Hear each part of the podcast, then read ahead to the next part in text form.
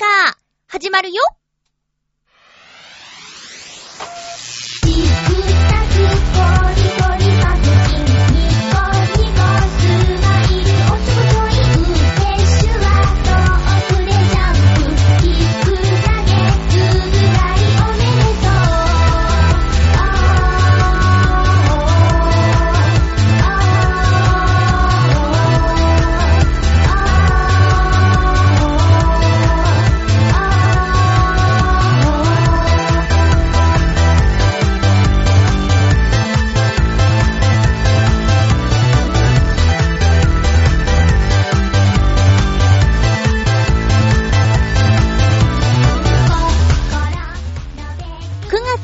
9月1日、まゆちょのハッピーメーカー。この番組は、ハッピーな時間を一緒に過ごしましょうというコンセプトのもと、ちょあへよ .com のサポートでお届けしております。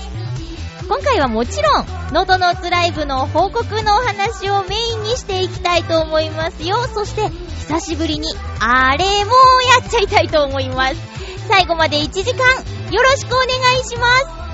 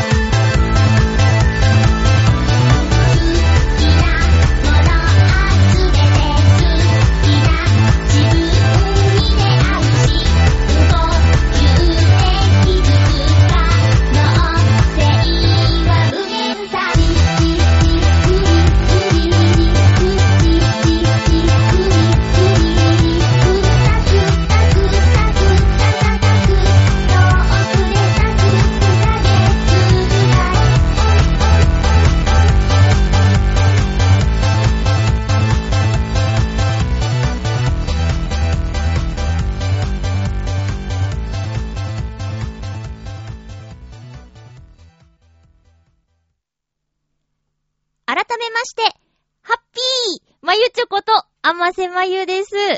あの、ん？なんかなまった、あまゆですって。あ、いいんです、いいんです、すいません。えっ、と、収録しているのは日曜日、ノートノーツライブの翌日です。翌日もナレーションのお仕事があって、その後に収録しています。本当はね、ナレーションのお仕事に行く前に収録したかったんですけど、ライブの後の、なんでしょう、あの、脱力感っていうか、まあ、前回ほどではないんですけど、今回も気持ちのいい疲労感があり、あの、ついちょっとお昼寝を長くしてしまったりしてね、えー収録が夕方になっちゃっています。あの、今回のライブのお話は、今日のメインのお話になってくるんですけど、えー、放送でも先週お伝えした通り、リスナーさんからの予約が史上最小人数だったわけで、ちょっと不安だったんですけど、ブログ等で見てくれた方もいるかな結果、満員御礼という形で、のとのつライブ、えー今年3回目のライブを終了することができました。まあ言うたらね、今回、来れなかった皆さん、ちょっとね、残念だったね。すんごい楽しかったんだよ。にへへへへ。けど、あの、これぐらい人が来てくださるんだったら、ちょっと、やはり場所等々考えていかないといけないなという話にもなりました。これは嬉しいことであり、あの、ね、先のことを考えるにはいい回だったなと思うんですけど、ただね、今回はね、本当に、まあ、リスナーさんがほとんどを占めてくださる、ノートノーツのライブだったんですけど、今回のお客さんは、ある意味、やり、に、く、い。ある意味やりにくい、メンツというか、まあ、リアルなお友達が来てくれると、まあ、嬉しいんだけど、もちろんまた来てほしいよ。ただね、緊張がね、いつもよりも、増すね。だって、こう、ステージに立ってる時の私って、まあ、そんなには、まあ、MC をね、聞いてもらってるとわかると思うんですけど、ラジオと変わらないでしょ？ラジオと変わらないってことは、普段ともあまり変わらないから、そんなにおすましはしてないんですけど、ただまあ、ラブソングをね、私が書いた詩ですとか言って歌ってると、ふーん、まゆちそういうこと考えてんだ、にへへへってね、なっちゃうでしょ？その辺がね、ちょっと照れくさいというかね、あ、これね、あの、りょうたくんも自分の詩を歌うときは恥ずかしいなんて言ってたけど、それにちょっと近い感覚があるのかなただ知らない人の前では全然それはね、私はいいんですけど、知ってる人、特に親しい人のところで歌うっていうのはね、なかなか恥ずかしいですよ。うん、そんな回でした。まあ、あの、職場のね、人がね、夜勤に行く前にライブに来てくれて、で、ライブの後これから行ってきますって言って、翌朝まで働くって聞いたらもう本当にありがたいし、今回はね、あの、生年月日が同じっていうお友達がいるの。このラジオでも、ハピーメーカーでもお誕生日会を毎年しているんだってお話をすると思うんですけど、そのミクシーで知り合ったみんなが初めてライブに来てくれて、で、よかったって言って、また来たいなって言って帰って行ったんだよ。あとは、そう、劇団フーダニット通信の前回も来てくれた3人が今回も来てくれて、で、1回来るっていうのはね、まあ、もしかしたらね、こう、社交辞令的なやつもね、あったかもしれないよ。あったかもしれない。でも、2回目に来てくれるって、そうじゃなくて、まあ、ちょっとは楽しくなって思ってくれたんだろうな、とかね、嬉しくて、また来てくれて嬉しくて。ただね、ちょっと混んでたから席がね、みんなのあの長テーブルから外れた2階席からになっちゃってね、私のつむじが丸見えだったんですけどね、えー、多分、フーダニット通信で、のとのつのライブの話をしてくれるんじゃないかなーって、えー、ワクワクしております。前回のノートノーツのライブの後にも、フーダニット通信でライブのお話をしてくれたんですけど、りょうたくんだかりゅうたくんだかわかんなくなっちゃうようなゆるさで、ノートノーツのライブに負けないぐらいのゆるさで、あのライブの話をしてくれているので、ぜひ、劇団フーダニット通信を聞いてみてください。ノートノーツのライブの話してねーってお願いしといたんで、多分してくれると思います。よろしくお願いします。各週更新だからね、今回あるのかなまあ、ちょっと先になるかもしれないけど。あとは、えっとね、専門学校の同期の子が来てくれてて。で、一人男の子来てくれてて。で、あとは、うんと、また男の子の友達が奥さん連れてきてくれて。で、彼が結婚した時に年賀状で知ったんだけど、お祝い送ってて、で、そのお礼とかね。で、二人ともディズニー好きでね、それでちょっとこう、ディズニー関連の、あの時カレンダーかな？送ったんですよ。あと、チケットお祝いだったから。チケット送ったら、その時のありがとうございますって、奥さんがほんと可愛い人でね、あの、嬉しくて、よかった。ちゃんと挨拶できてよかった。と思いました。で、えっと、その男の子の方がね、これね、会場にいたリスナーさんにはお話ししたんですけど、ちょっとここでもう一回 話しちゃうよ。えっ、とね、東京メディアアカデミーっていう専門学校に通っていたんですよ。今多分ね、名前とか変わっちゃってるんですけど、エリスにある東京アナウンスアカデミーっていう学校の、えっと、専門学校バージョンアナウンスアカデミーは週1回の養成所だったんですけど、養成所？なんちゅうの？まあ、週1回の学校だったんだけど、専門学校東京メディアアカデミーは週5日間がっつり2年間やるっていうところで、そこの第2期生として私入ってて。で、えー、奥さん連れてきてた男の子は、アナウンスビジネス科っていうところにいたの。で、一人で来てた男の子や私は声優ボーカル科っていうコースが違ったんだけど、アナウンスビジネス科のその、えー、男の子は、高校3年生の時のその専門学校の夏季講習っていうね、体験入学の3日間だか4日間だかも一緒だったんですよ。だからまあ高校3年生からの知り合いでね、昨日の会場、そのノートノーツのライブの会場にいた中では最も古い知り合いが、そのえー、なんて読んだらいいかな。うーん。まあ、まあ、旦那さんでいっか。旦那さんね。旦那さんだったんですよ。それで、コースが違ったんだけど、ラジオ実習に私をアシスタントとして、あの、一緒にやろうって言って、使ってくれて。で、声優ボーカル科は特にラジオの授業はなかったんだけど、旦那さんのおかげで、私はラジオに興味を持ったんです。フリートークってやつに興味を持ったんです。で、そうじゃない声優ボーカル科は、セリフを言うことはあっても、フリートークをする機会がなかったから、その旦那さんのおかげで、このハッピーメーカーがあると言っても過言ではないぐらい、ラジオのきっかけの人なんですよね。で、もともとラジオを聞いてはいたんだけど、まさか自分がやるとは、その時まで思っていなかったので、本当に、あの、旦那さんの おかげで今があるってことも改めて思い出しました。で、サプライズ好きな人でね、あの、予約をしないで来てくれたんでね。ちょっとそう、そういうのもあって、ちょっとね、ちょ、もう会場混んじゃったんですけど。でもね、ほんとそういう、なんていうのかな。18年だねって言われた。出会って18年だねって言われて。18の時に知り合って18年経ったよって、人生の半分知り合いなんだねっていう話になって、びっくりしたのと、あとその旦那さん曰く、まゆちゃん18の時から変わってないって言われたんだよ言われたんだよは、すいません。まあでも、そう感じているらしいよ。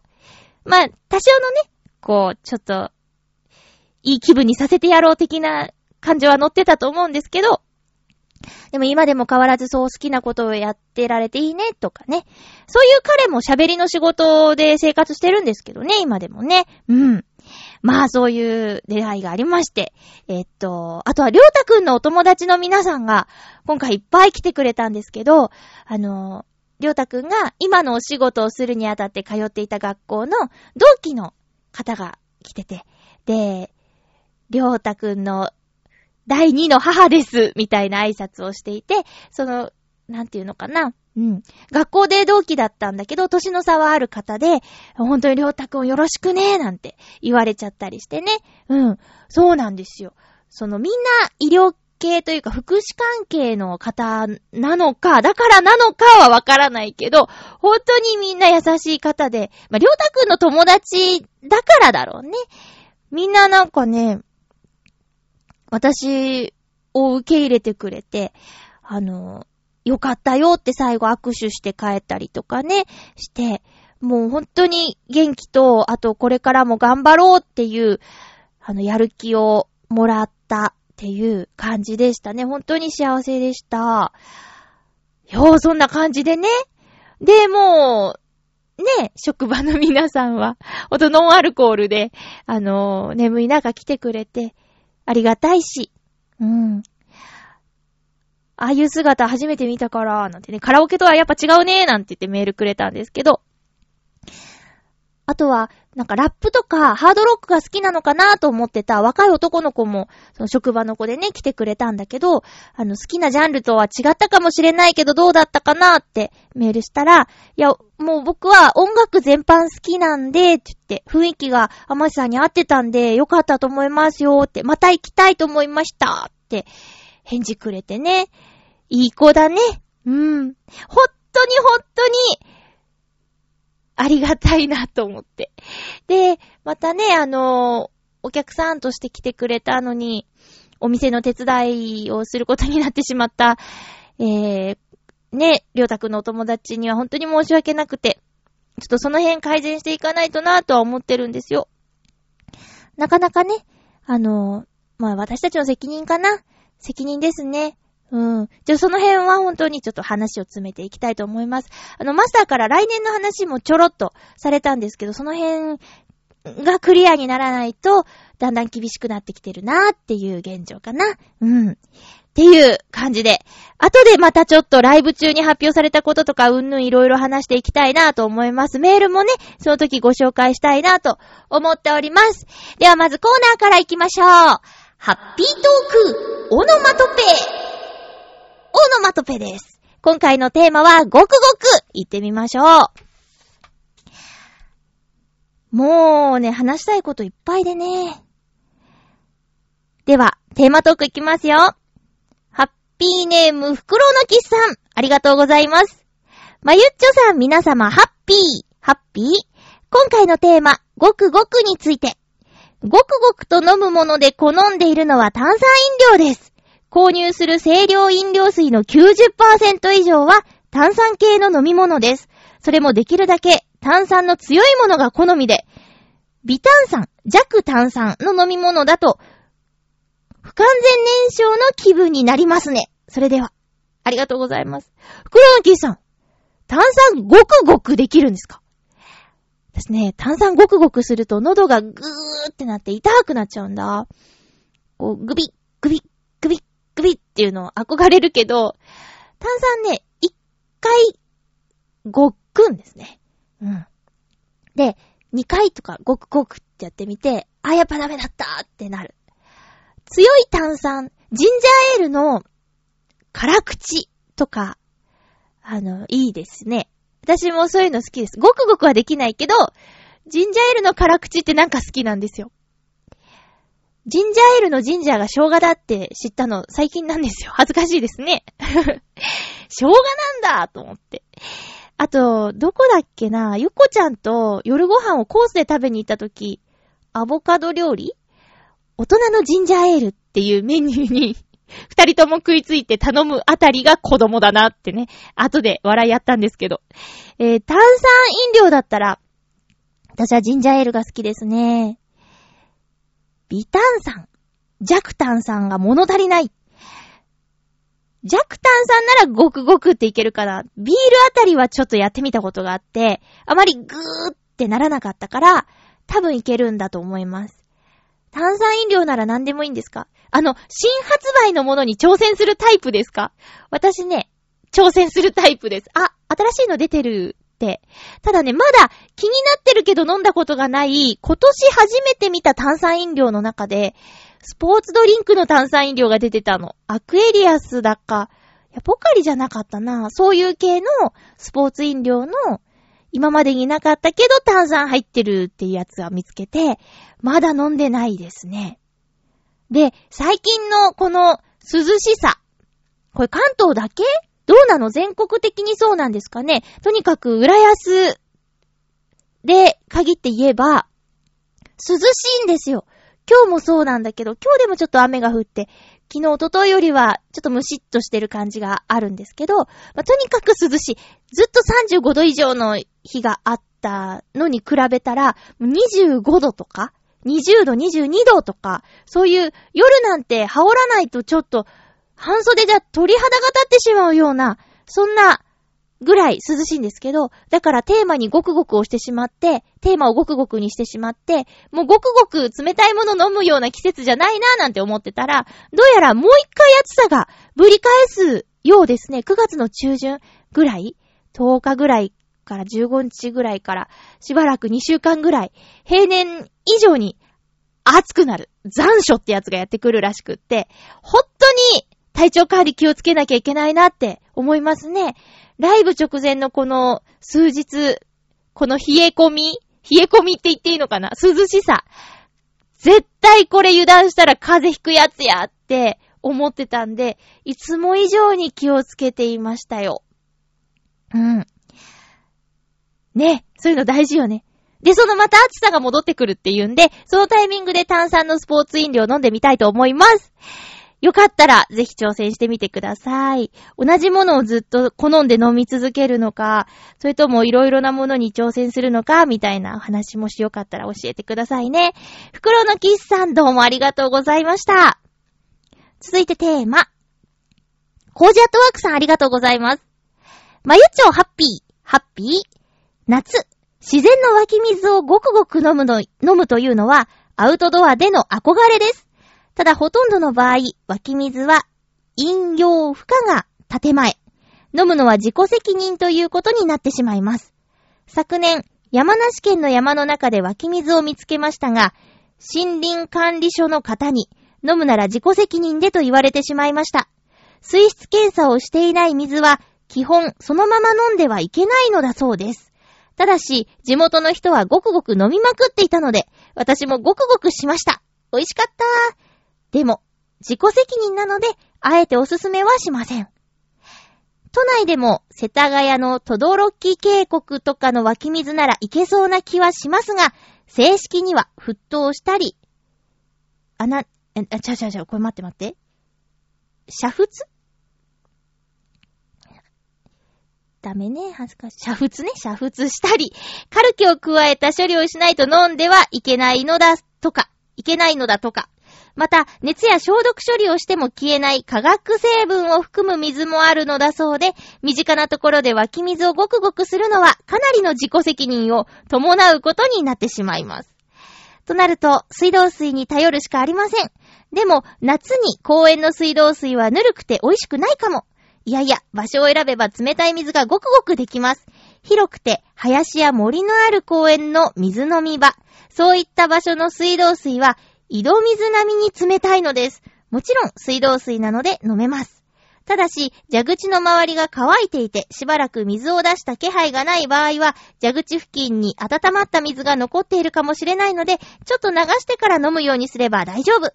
うんうん、夏場に冷たい水はごちそうです。あ、そういえば、最近、ハッピーごくごくとか、ハッピーむしゃむしゃとかやってないですよね。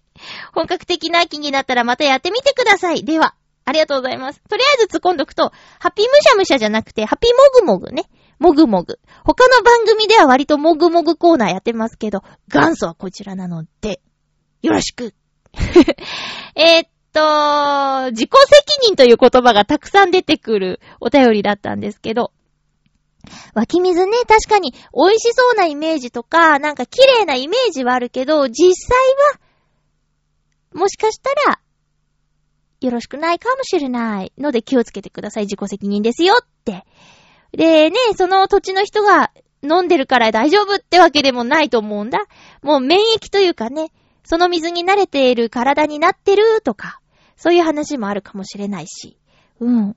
水といえばね、あのー、私の元の旦那様が こういう話してもいい、いいかな。そう、元の旦那様とはね、今でも仲良しなんですよ。あの、夫婦にはなれなかったけど、親友にはなれて、ちょうどいいのは親友だったね、みたいな感じで、今も仲良しなんですけど、その職業としてね、折り紙講師の仕事をしているんですよ。もうウィキペディア参照ですけど。折り紙講師をしているんですけど、この度ね、海外で講師の仕事をすることになったんだって。あの、マレーシアへ行くことになったんですけど、マレーシアのお水事情っていうのがね、相当、あの、危ないということをコーディネーターの方から聞いたらしく、持ち物は必ずせいろがを持っていってくださいっていうことで、高級なホテルに泊まったとしても、あの、お水は本当に気をつけてくださいって。歯磨きの水もごくんしちゃいけませんよって。ちょっとでも飲んだらもしかしたら当たってしまうかもしれないから、ミネラルウォーターで歯磨きするぐらいの勢いでいた方がいいよとか、そういう話をされたそうです。で、まあ、飲み物に気をつけていたとしても、もしかしたら氷が危ないかもしれないとか、本当にね、気をつけた方がいいらしいんですよね。だから日本のお水ってすごいなって思って。で、最近何か、なんだっけな、あ、私が毎週好きで見てる月曜から夜更かしっていう番組で、あの、東京の水はまずいというイメージだけど、実際そうなのかっていうコーナーがあったんですよ。で、最近の東京の水ってもしかしたら、一番美味しいかもしれないぐらいに、あの、いろいろと、なんていうのかな、あの、綺麗にするシステムができているらしくって、東京の水は美味しくないって思っている地方の方に飲み比べてもらって、どっちが東京の水でしょうってやったら、あの、大体の人が外れるっていう結果とかやってて面白かったよ。まあ、なんとなくですけど、蛇口からの水を直接飲むということはしていないけど、いけちゃうのかな？うちは水は、あの、浄水器はつけてなくて、なんていうのかな？ブリタニカだっけ？ちょっとなんていうの？その、えっ、ー、と、ろ過装置みたいなやつを、一回くぐらせて使うっっていう感じかな。麦茶とか、あの、そういうお茶を作るときとかは、そうしてますね。うん。まあ、沸かすときは直接の水でやっちゃってますけど、でもお客さん来たときは、その、お水をちょっとろ過してから、沸かしたりとか、一手間加えてます。そんな感じです。そう、憧れですよね。なんかこう、ちょろちょろって出てるのを手ですくって、ごくごく、ぷはー、気持ちいいっつって、口をこう、手でシャッて拭いてとか、そういうの憧れるのわかります。コージアートワークさんありがとうございました。そして、そう、あのー、お便りは以上なんですけど、最近、ごくごくやってないねってことで、私もそう思って他の番組にちょっと取られてしまうってね、別にいいんですけど、ハッピーメーカーでも元祖として、ちょっとそのコーナー復活させようかなって思って、やっちゃいますハッピーゴークゴク久しぶりですね。もしかしたら最近聞いて、聞き始めたリスナーさん、そんなの初めて聞いたつって言うかもしれないけど、今回は、そう、テーマがゴクゴクということで、ゴクゴクにしてみました。期間限定、ミルクコエダ、チョコレートドリンクわお 小枝っていうチョコレートのお菓子がありますけど、それのドリンクタイプが出ているそうです。どんな味なんでしょう？チョコレートドリンクだって。これ、こういうなんかものは寒い季節とかに合いますね。えい。あのなんていうの？えっ、ー、とね、ペットボトルとか紙パックじゃなくて、コップ、コップタイプ？コップじゃない、カップタイプ？の容器に入っています。ストローを刺していただきます。あすごい小枝の再現がされてる。うん。あ美味しい。これね、小枝です。小枝って、チョコレートのお菓子なんですけど、あの、な、ナッツ？あ、アーモンドが中に入ってるでしょ。細かく、あの、砕かれたアーモンドが、えー、練り込まれたチョコレートのお菓子なんですけど、そのアーモンドの感じが、後で、おってくるの。ふってくるんですけど、それがね、小枝そのものだと思う。これね、小枝のドリンクですって、言わなくてももしかしたら小枝だってわかるかもしれないよ。うん。あ、これね、おすすめ期間限定ということなので、見かけたらぜひ、飲んでみてください。ちなみに私これ、100円ローソンで買ったから、100円だったよ。えー、以上、ハッピーゴクゴクのコーナーと、ハッピートークのコーナーでした。それではまたライブの話に戻りたいんですけど、えーと、その前に、どうしようかな。普通歌もいただいてるんだよね。せっかくいただいてるから、あの、読み切れなくなる前に、普通お宝ご紹介したいと思います。まずは、前回の放送に間に合わなかった。収録の後に届いてしまったお便りをご紹介します。だから、一周遅れて紹介することになっちゃうね。お待たせしました。ごめんなさい。青のインプレッサさんありがとうございます。財布は見つかったんでしょうかね。えー、まゆちょさん、ハッピーでございます。ハッピーでございます。さて、9月に行く自動車レースのチケットですが、8月に追加販売されており、へこんでおります。というのも、5月に発売した VIP プレミアムスイートが、瞬殺で売り切れてたのに、追加販売で在庫があることが判明して落ち込んでおります。ああ、誰か行く人いませんかね？ああ、あ、自分で後で買ったプレミアムじゃないやつを誰かに譲ってまた買おうかってこと？え？チャーヘヨ、チョアヘヨだからね。えー、ドットコムにプレゼントをするのかって？あげませんよは、あげないんだね。じゃあ局長さんに選手のサインをもらってこいとかリクエストがあればいいんですけどね。ということで、ああ、そうなんだ。追加販売、そうか。ないって言ったやんだから、プレミアムじゃないやつ買ったのにって話ですよね。あれは、ちょっと怒っちゃうよね。追加販売するなら、その時ちょっと枠増やしてえなーってことかな。キャンセルとか出ちゃったのかな。どうえ、大変だね。安いもんじゃないんでしょこれもう大好きな人にとってはほんとたまったもんじゃないよね。うん。で、その追加販売されたやつ買ったんですか？どうしたんだろう？どうしたの？これどうしたの？どうしたの？どうしたの？買ったの？買ってないの？よかったら教えてくださいそしてね、9月に行く自動車レース楽しめるといいですね。プレミアムシートじゃなくても、プレミアムシートが取れても、どちらにしても楽しめるといいなと思っております。お財布見つかったの？ちょっとその辺もちょっと気になってるんで、続報を教えてくださいよ。青のインプレッサさん。お便りありがとうございました。続きまして、ふつおたです。コージーアットワークさん。ありがとうございます。まゆちょハッピーハッピー？今年発見したこと。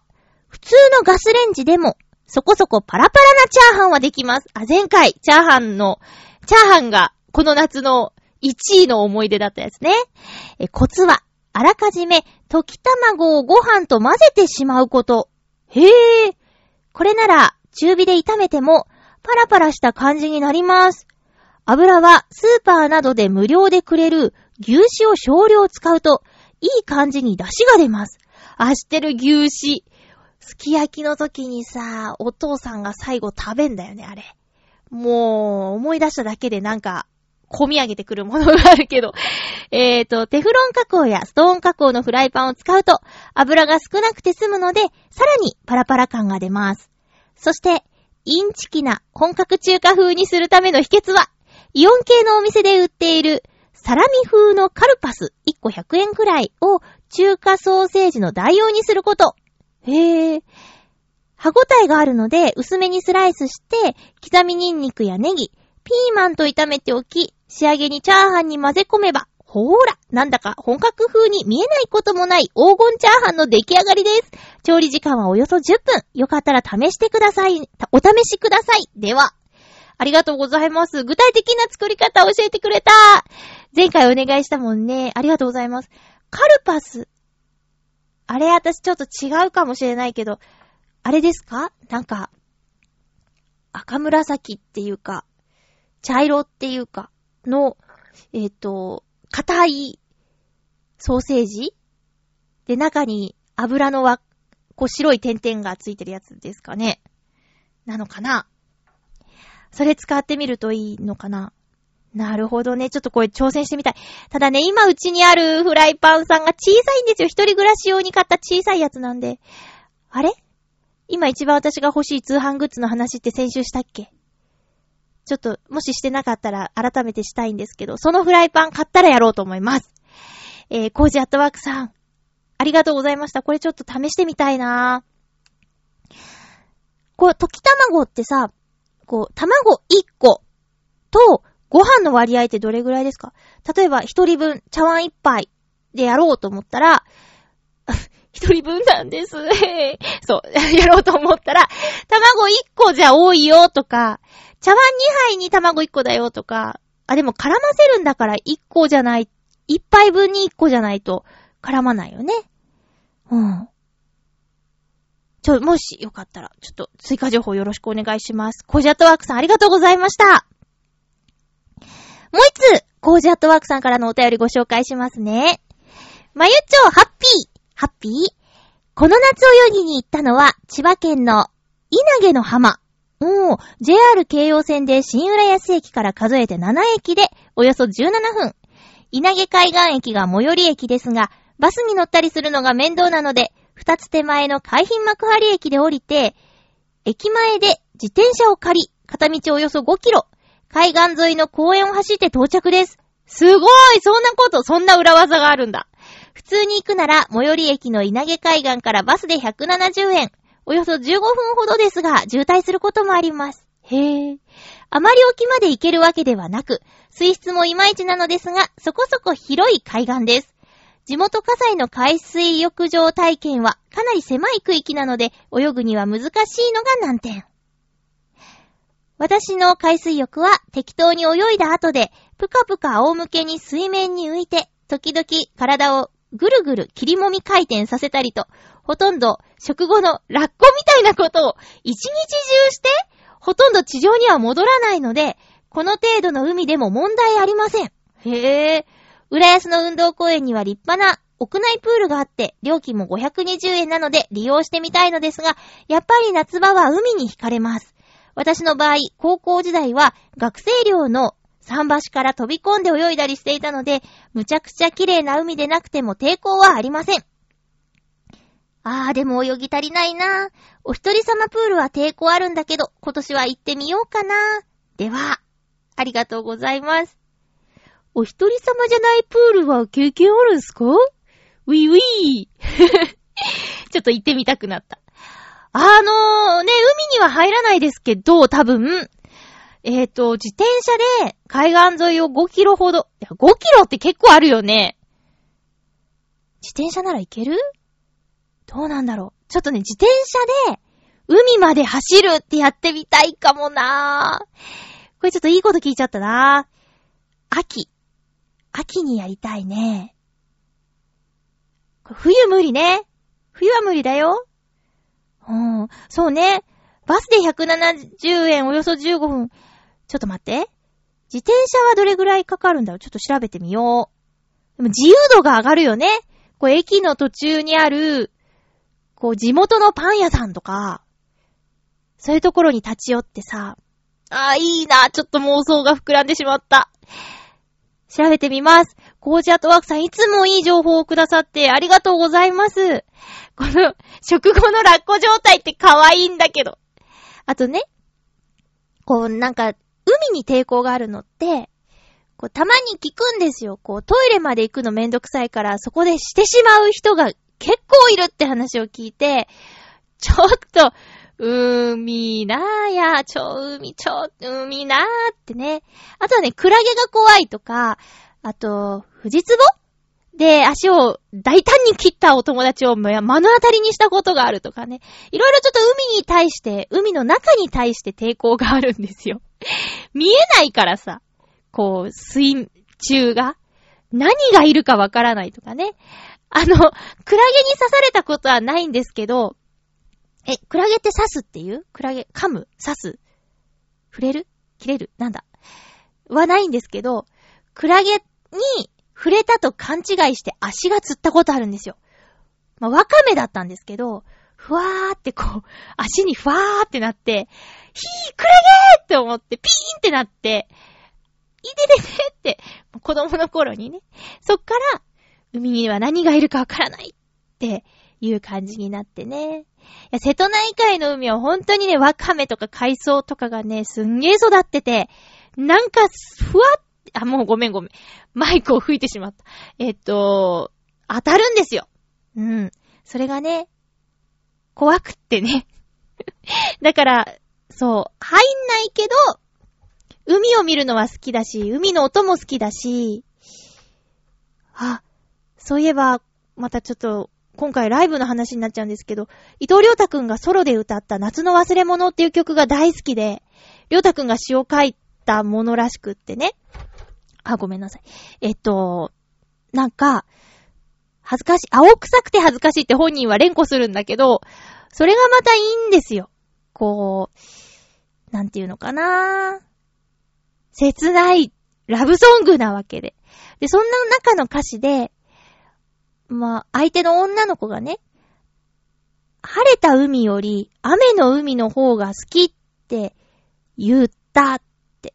その答えが未だにわからないみたいな歌詞があったんだけど、そうかと思って。雨の海って見たことないなーってね。海に行こうって思うときは大体晴れてるから。ふとね、その雨の海ってやつどんなんだろうと思ってね、気になっているわけです。以上。海水浴ね、あ、なんだ、浦安の運動公園のプールのことはね、知ってるよ。あの、いてる知り合いとかいます。そう、やっぱり市のものだからか、とてもお安く利用できるのがいいところですよね。そう。ごめんね。ちょっとブチって言っちゃった。えーと、コージアトワークさん、ありがとうございました。ではちょっとライブの話に戻ってもいいですか？ライブの感想のお便りが届いておりますので、ご紹介します。昨日の今日で、ま収録日から言うと昨日の今日ですぐに送ってくれて、本当に感謝しています。ありがとうございます。ハッピーネーム、ミンチさん、ありがとうございます。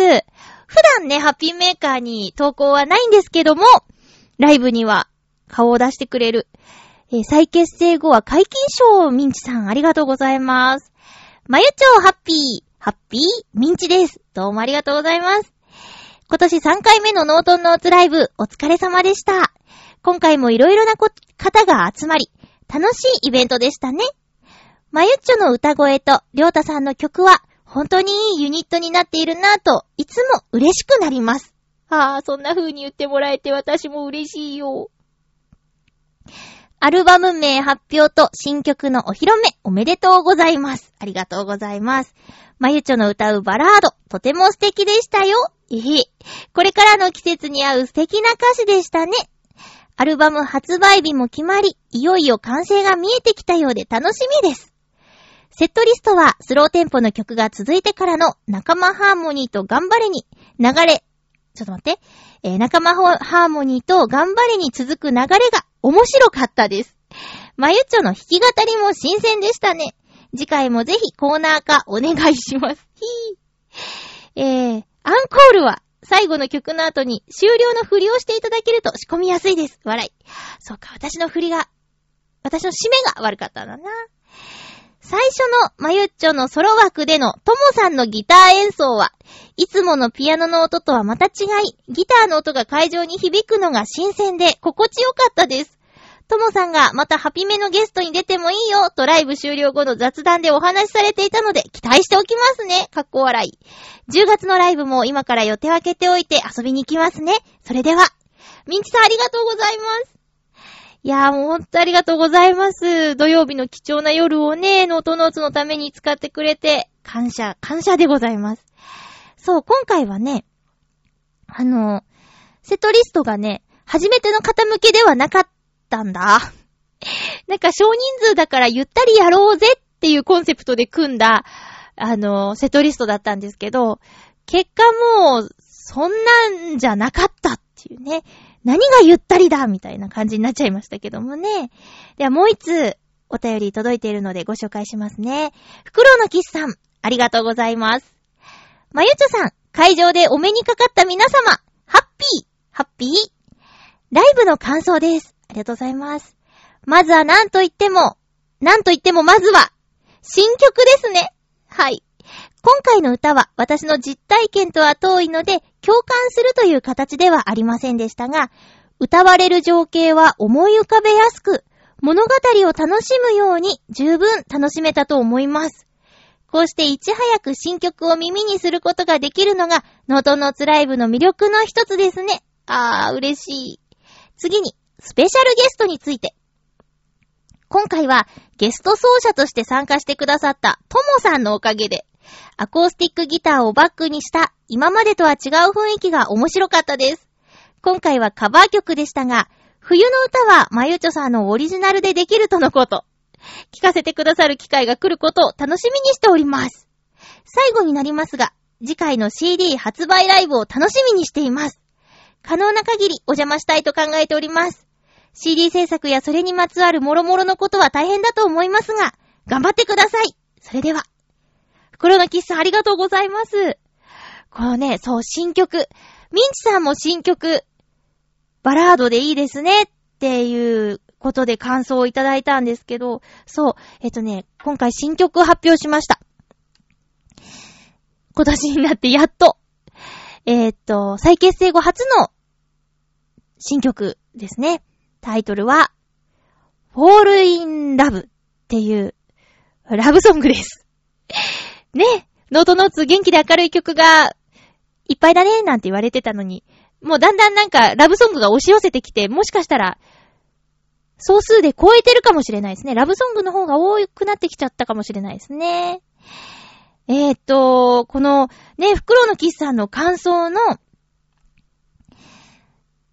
情景が思い浮かべやすいっていうところなんですけど、これね、りょうたくんもそう言ってくれたんです。私の、これまた詩が先で、りょうたくんに渡して、で、りょうたくんが、まあ、曲をつけてバラードになって、えっと、その時に、これは、情景というか、どういう感じなのかとか、色とか、こう、なんていうの、た、気温とか、そういう、その世界に入れるような詩でとてもいいと思うって言ってくれたんだけど、聞いてくれた方にもそういう同じ感想を持ってもらえて、すごく嬉しいです。まあ、今回聞かせないですけどね。いつか、また、ね、リスナーの皆さんにもお届けできるようにしたいと思うんですけど、ちょっと今回は、新曲は、流しません。えーっと、あとはそう、ともさんね。この番組のゲストにも来てくれたことのある、ともさんというお兄さんがいるんですけども、ともさんと、えー、うちで、そうな、遊んだ日があったんですよ。もう一人、お友達もいて、三人で、ともさんのおすすめのプリンを食べようの会を開催した時があって、うちで。で、その時に、ま、去年、お見舞いに来てくれた時もそうなんですけど、うちにあるアコギおともさんが、こう、鳴らすんですよね。で、その時に、こう、私の、ポムルズっていうアルバムの曲を何曲か、あの、練習してるんだ、みたいなこと言ってくれて、え、じゃあいつかライブでできたらいいですね、って。今回、今回今、りょうたくんが編集で忙しそうだから、カバー曲一曲ともさんやりますかっていう流れで、今回の企画が始まったんだけど、一度ともさんともスタジオで練習したりとかして、まあ職場で知り合ったお兄さんなんでね、一緒に何か作り上げて人前で発表するなんてことにまさかなるとは思ってなくて、私は一連の流れがとても楽しくて、本番も楽しくて、すごく今回やってよかったなーって思いました。で、ね、会場に来てた方も、職場の人には内緒にしてたので、彼らの驚きの表情とか、えー、ともさんの緊張とかも、私も緊張したしね、あの、いろいろ新鮮で楽しかったですよ。またそう、ラジオにね、出てくれるってことなんで、スケジュールを合わせて、えー、実現させたいなと思っております。私次第なんですけどね、ちょっと声の仕事と収録の兼ね合いで、ね、今回日曜にやったり月曜にやったりっていろいろ動いてしまうので、そういう面でちょっと合わせるのが難しいかなっていうのはあるんですけど、なるべくまた来てもらいたいなと私も思っています。ともさん聞いてるかな？ともさんからのライブのメールも待ってますよ。よろしくお願いします。そして、今回のライブでの大きな出来事といえば、アルバムタイトル発表と、発売日の発表。ですね。ブログにも書いておりますので、すでに見てくれた方もいるかもしれません。ツイッターにもブログの記事更新しましたっていうのを書いたから、ツイッター派の方もブログ見てるかもしれないんですけども、タイトルは、ハピオロジーです。ハッピーとハッピー、ハピネス、ハピネスとアンソロジーから作った造語で名付け親はりょうたくんです。ノートンノーツという名前を考えてくれたのもりょうたくんなんだけど、その時もユニット名ノートンノーツでどう？って言われた時に、それいいねって、スッと来た。あの感覚で、アルバムタイトル、ハピオロジーってどうかな？って言われた時に、由来も聞かず、それいいねって、またなりました。りょうたくんのセンス、音楽もそうだし、ノートノーツにまつわるセンスは、本当になんか合うっていうか、これは嫌だって思ったことが、とても少ないなって思いますね。そう。タイトルは、ハピオロジー。えここに収録される12曲は、2009年活動当時に、えー、発表していた12曲です。でブログには、その曲順と、えー、収録される曲のタイトルも書いてありますので、まだ見てない方はそちらを参考にしてみてください。そして発売日なんですが、次回ライブの日、10月31日土曜日のライブの日です。発売日は10月31日です。で、この日にライブをするんですけど、同じ浅草橋にありますピッツェリアボーノボーノ。こちら、定員があります。えー、マックスで25名様。で、今回、ちょっと25名様ぐらい来てて、で、やっぱりね、席が、こう、ぎゅうぎゅうになっちゃったりするんですよね。で、あの、今回はほんと予約してない方はごめんなさいで、定員になっちゃったらごめんなさいっていう感じでやらないと、前もって予約してくれた方が窮屈な思いをしてしまうとかは避けたいなと思っているので。でですね、もしも、たくさんの方が、レコ発ライブ、レコード発売記念ライブに来たいなって思ってくれるんであれば、入れ替え制の2回公演も検討しております。なので、まずは、えっと、ライブに来れるか来れない、来れ、来れる方は、リアクションが欲しいなと思っておりまして、で、もちろんキャンセルもありなので、31日の、10月31日のライブ行けそうです、みたいなお便りが欲しいんですよ。で、その際に、19時からなら行けるとか、例えば、まだお店と交渉してないし、実際どうなるかわからないからお話も進められないんだけど、例えば、公演回数を増やすとして、15時からのでも行けますよ。とか、逆に15時からなら行けますよ、みたいなことを、えー、メールに記入していただけると、私たちが、その、ライブの構成と考えやすいなって思っておりまして、そのあたり皆さんに協力をしていただきたいなって考えております。なので、まあ、先着で25名様なので、えー、っと、もしも予定が決まっていたり、のどのつライブちょっと今年最後だし、書いてみようかなーっていう方がいれば、もうもう、あの、予約受付開始すでにされておりますので、あの、お便りで送ってください。ハッピーメーカーのリスナーさんには、馴染みのある、ハッピーメーカー宛ての直通のアドレスで、メール待てます。ライブ行きますっていう参加予約ですね。えっと、ハピメ .mail.gmail.com っていうアドレスまでよろしくお願いします。まあ、今回の感じだと、あの、来てくれてた方がまた来たいっっておっしゃってるので、まあ、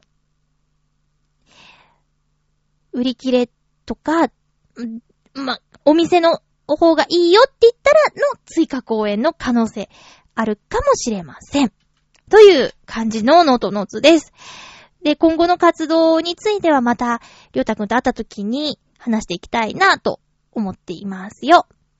えっ、ー、と、アルバムは、りょうたくん曰く、アマゾンでも販売しようってことになっておりますので、りょうたくん曰く、全世界デビューだねって世界のどこの方にも買ってもらえるっていう、アマゾンでの販売。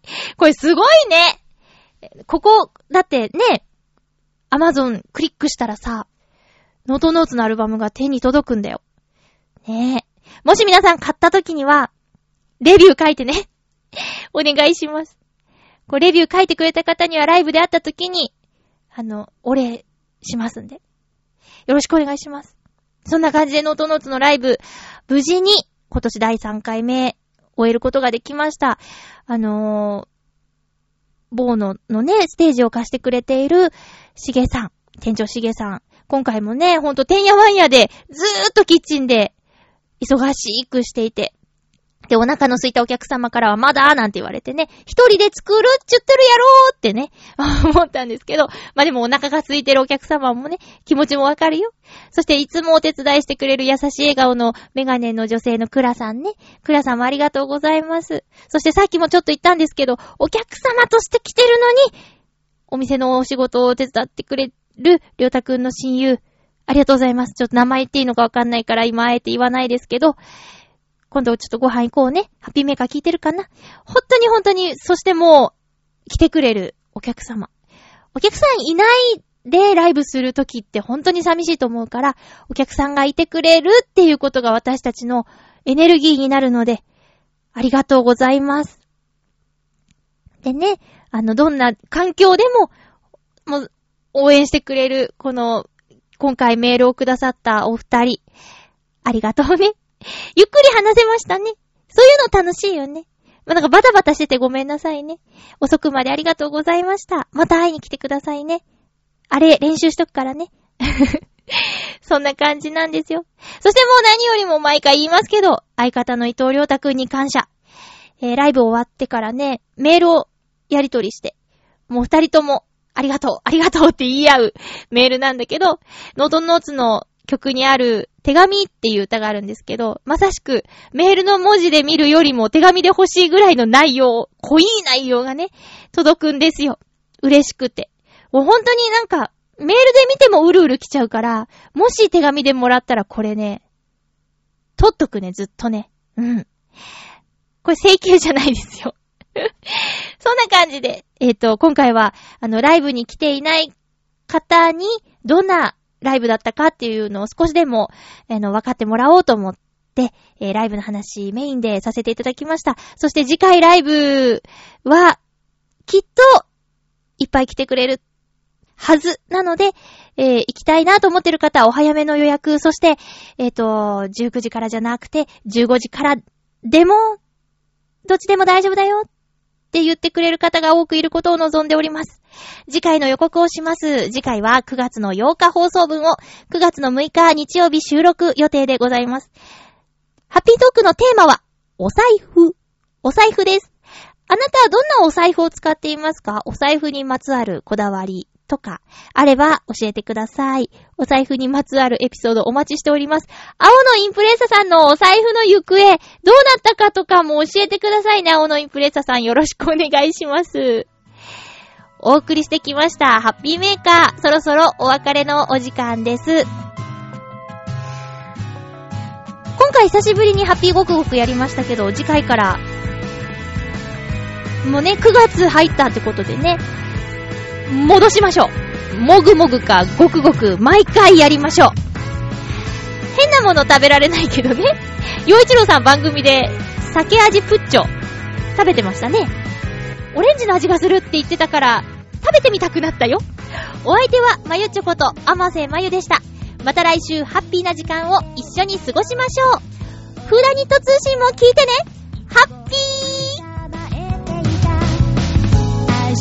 ー